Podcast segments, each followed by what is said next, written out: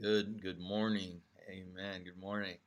Uh, we're going to be back into the book of Exodus today. Uh, I think we're going to run between chapters four and and six and kind of run through some of this real quick. Uh, uh if I were going to title this uh, this morning, I think I would call it uh, "Scrambling with God." I know that's what it feels like. So I've been thinking a lot about mountains lately uh, especially the idea of comparing our our good times in life with mountaintops. In uh, uh, Psalm 121, it reads that we are, I'm going to quote it, lift up our eyes to the mountains, uh, uh, in quote, while, while asking where our help comes from, with the obvious, right, quote, it comes from the Lord, the maker of heaven and earth. And depending on which translation you read, often it says Jesus went up to uh, mountainsides to pray you know, I can't help it, but I was looking. There are a lot of scriptures about mountains in the Bible. Um, I've been fortunate this past year. I, have gotten a chance to climb two different mountains Mount Whitney, which is roughly uh, a little over 14,500 feet, and Mount Uncompahgre, which uh, is, I believe, a little over 14,300. now, neither of those climbs were, were easy.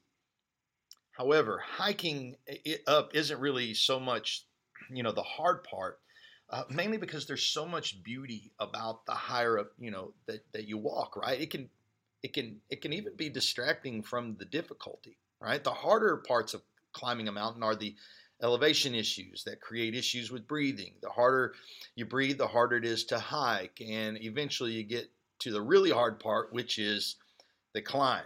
Yeah, that's right. I said the climb because it's it's not all hiking, right? At some point on both mountains there are places or what we call traverses, right? And then there is what mountaineers call a scramble. and it usually takes place near the top. A, a scramble, and I'm just going to give you the definition, means to move or climb hastily, especially on all fours over rocks. It's I'm not going to lie, it's scary and sketchy at the same time. At, at both mountains this year were a series of traverses and scrambles that came with huge consequences, right? If you didn't take it seriously, if you didn't slow down, if you didn't think about what you were doing, the danger was real. And you had to take it serious. So, why do it? Because the peak is right there. It's just above the finish line, so to speak. It's right there where, where, everything is kind of revealed. It's the mountaintop, right? It is on the mountaintop that Moses met with God. And, and this morning, our story picks back up uh, on the same mountain, uh, if, again, with your Bibles in chapter 4, verses 27, if you will turn there. All right, amen. Let's, let's read the word of God this morning.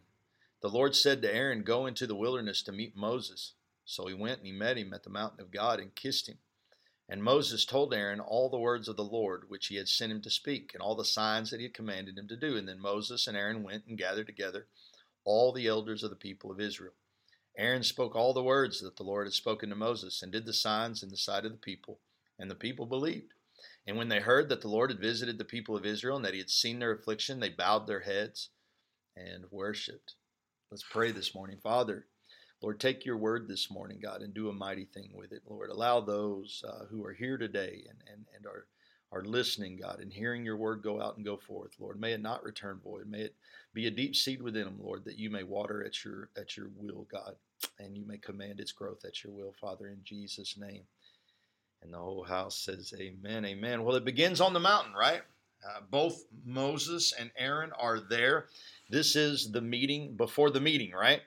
Uh, that's what the first uh, verse. Uh, that's what the first verse 28 is, right? It's the meeting with Aaron to get him on board with God's plan. Moses is doing what God told him to do, so Aaron is on board, and now is time to get everyone else on board, so that they go and they gather with all the elders and the other leaders of the people. They aren't winging it here. Listen, guys, they're not. Uh, they are doing and performing all that that God told them to do, and at this point, they're just being obedient they're, they're just putting one leg in front of the other and walking as the Lord commands. Now, the people, after seeing the signs and wonders the Lord meant for them, they're now on board too. And this is the beginning, where in the comfort of their own surroundings, they hear for the first time that God has heard their cry. He sees them, He's come to rescue them. This is the easy part of the story, the most hopeful part. This is the part of the journey to the mountain where you can see the peak, you can see the top, and it's so glorious and it's so beautiful, but you've yet to really, you know, feel any part of the climb. Your legs aren't hurting yet, the air is still thick, it's good. Uh, there isn't anything dangerous that requires any traversing or scrambling.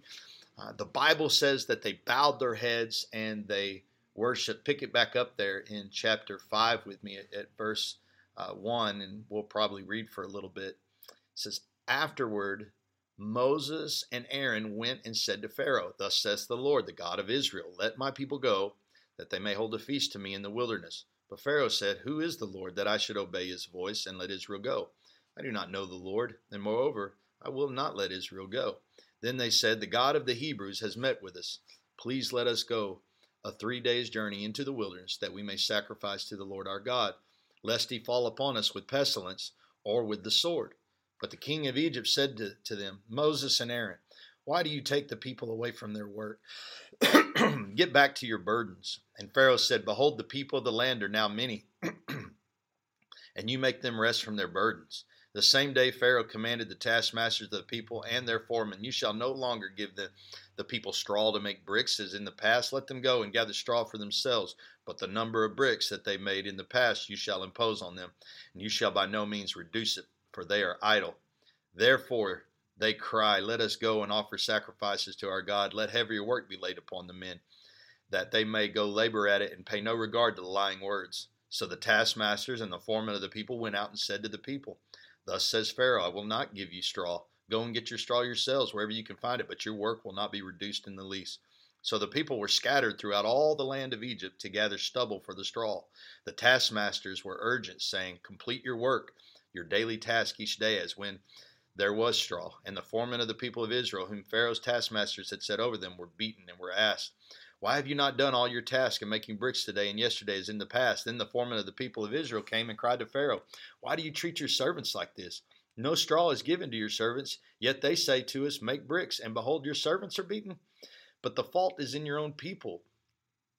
But he said, You are idle, you are idle.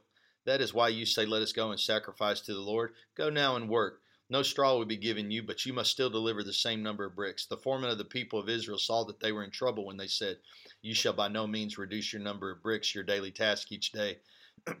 they met Moses and Aaron, who were waiting for them as they came out from Pharaoh, and they said to him to them, The Lord look on you and judge, because you have made us stink in the sight of Pharaoh and his servants, and have put a sword in their hand to kill us. And then Moses turned to the Lord and said, O Lord, why have you done evil to this people? Why would you ever send me? For since I came to Pharaoh to speak in your name, he has done evil to this people, and you have not delivered your people at all. It's a lot of scripture, I know. But here we are, right? Now now it all is about to begin. It was it was kind of talk before, but now the the talk is put forward into motion. The chain of events that are about to take place have set the ball rolling that will lead to the freedom of the Jewish nation. But but this is just the beginning. It's it's going to be a long road. It's it's interesting to me how we never we never really think like that. When when God says he's going to do something, our instinct is that God will take the quickest road to accomplish what we want, right? Or accomplish what he wants, right? And in that, we really make him so human as if he's lazy like us, as if he is short-sighted. Folks, listen, church, I can tell you from the truth, the mountaintop is never ever easy, ever. God warned Moses that he would harden the heart of Pharaoh. He warned Moses that it would be difficult. It shouldn't be a surprise that Pharaoh would only turn this event around on the people of Israel rather than than life getting easier. It's just it's just going to get harder. And and right now, I know for my house, we're in the middle of this Daniel's fast in my house. We have good intentions on why we are fasting. and literally every time we fast, right? I I somehow always feel falsely romanticized, like I falsely romanticize the process. I think that it's going to be such a spiritual thing where the Holy Spirit will be so thick, and, and, and because we're all trying to consecrate ourselves to the way of God, but that isn't how it actually is at all, right? Most of the time, I'm just hungry and miserable. I can't stop thinking about what I really want to eat and how unspiritual I really am. You see, my expectations are rarely ever met, mainly due to my inadequacies. However, that is the road of fasting. And even praying. Often we're shown our limitations and our weakness in that. Why? To give us humility so that God can finally use us. And here's the first scramble the first real hard part, the first real sign of difficulty. Here's where most people turn around, right? Moses and Aaron did what God told them to do. They showed the people, and the people gave them their support. They went to Pharaoh and made their case, but Pharaoh made the work harder and only more difficult. The hard work just got harder, and that was the result, right? Look at verse 21 again. The Lord look on you and judge because you have made a stink in the sight of Pharaoh and his servants and have put a sword in their hands to kill us. This is their faith, right? It lasted about a day. And before we get too high and mighty and we judge them on their behavior, we have to remember we're not better than them. I can't tell you how many times I have re- I have really given up on a promise from God. Even though the scriptures are plain that God is not a man that he should lie or a son of man that he should change his mind, has he said and will he and will he not do it or has he spoken and will he not fulfill it? Numbers 23:19. God isn't like us. God doesn't fail. He keeps his word. His promises are sure. Remember the frustration of Jesus when it came to his disciples not being able to heal a boy? Matthew 17, 17, and Jesus answered, Oh, faithless and twisted generation, how long am I to be with you? How long am I to bear with you? Bring him here to me. Can I be honest? I, I wonder how much we frustrate God. We're so much like Moses at times, so sure in the beginning, but at the first sign of trouble, we start to question everything. Remember what tithing was like? Oh man, Joy and I tell people all the time about the blessing of tithing, but we also tell them that the first thing that will happen to them once they start tithing is that the devil will come to steal their faith and their joy and their trust in God. There will be a, a season of doubt. Absolutely. It will be hard at first, but the more you learn to trust God with your finances, the less hold they will have on you. Also, the more miracles you'll see in your life once you learn to trust God with your money.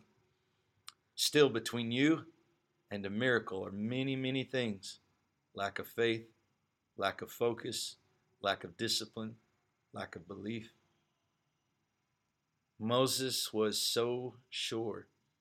He told Aaron and convinced him. They told the elders of Israel and convinced them. But now it's hard. Now he has to scramble a bit and traverse a little bit. The road doesn't look easy anymore. The summit seems so high. Moses questions why God ever sent him in the first place. And now look at verse 23 one more time. Moses says, You have not delivered your people at all. now Moses questions God's integrity. Church, that's a scary place to be.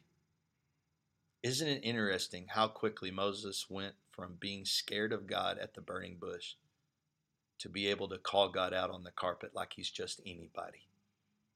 Do you remember what happened to Job when he questioned God? Job 38, 2 and 4. Who is this that darkens counsel by words without knowledge? Dress for action like a man. I will question you, and you will make it known to me. Where were you when I laid the foundations of the earth? Tell me if you have understanding. You ready for that conversation? You ready for you you ready to dress for action like a man when God says that kind of stuff? I'm not going to lie, that terrifies me. And yet that isn't what God does here. Even though his integrity comes into question, no, God just reaffirms Moses, chapter 6, verse 1. But the Lord said to Moses, Now you shall see what I will do to Pharaoh. For with a strong hand he will send them out, and with a strong hand he will drive them out of his land. Everyone say, Now right? God says, Now you will see what I will do. This is just the beginning. We aren't even at the hard parts yet, Moses. Don't get tired on me now. Don't give up hope on me now. I am just beginning. I am just getting started. I am about to flow in signs and wonders upon the earth that they have never seen before and will never see again. It will be unprecedented and ripple throughout history. Both the Jews and the Egyptians will never forget it.